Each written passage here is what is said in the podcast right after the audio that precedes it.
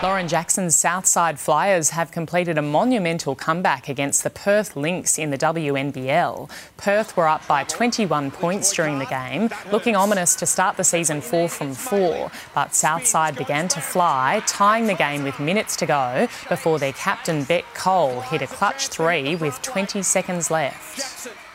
Cole! Yes! Massive Bec Cole puts her team in front two with a three point shot.